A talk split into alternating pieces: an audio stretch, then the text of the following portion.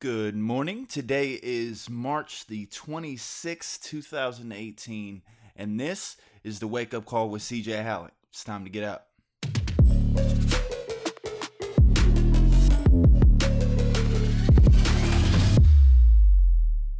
All right, so today's thought of the day is when it rains, look for rainbows. When it is dark, look for stars and it's kind of an ongoing thing and you'll see it's it's basically the stay boosted mindset and that is to make sure regardless of what you're going through in life that you focus on finding the positive excuse me there are so many different times in life i personally have stayed boosted when I didn't realize that's what it was yet. Like I didn't have a name to call it or anything like that. You know, there was so many different issues I could go back to as a kid. I'm not going to bore you guys with those stories right now.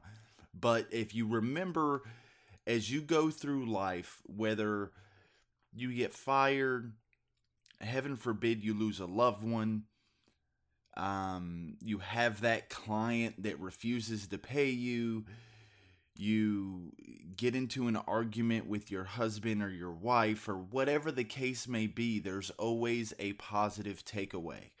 Um, and you have, I mean, and it's not easy to find, but when you do, and you're actually able to get in that place mentally where you find the, the, the, the positive takeaway from everything, it will strongly change your life. I don't want to go on too much longer. Just wanted to take a quick second say thank you guys so much for those of you who have been listening to me. I hope this helps some people. I hope you guys enjoy this. Um, be sure to subscribe to the podcast. It is on Google Play and the iTunes um, podcast app. Um, you can also subscribe via Anchor. If you guys want to download Anchor, you can get all my podcasts each morning as they go live on Anchor, or you can look them up on anchor.fm. Um, other than that, please feel free to share, comment your thoughts. What is a positive takeaway that you've taken away from a negative situation?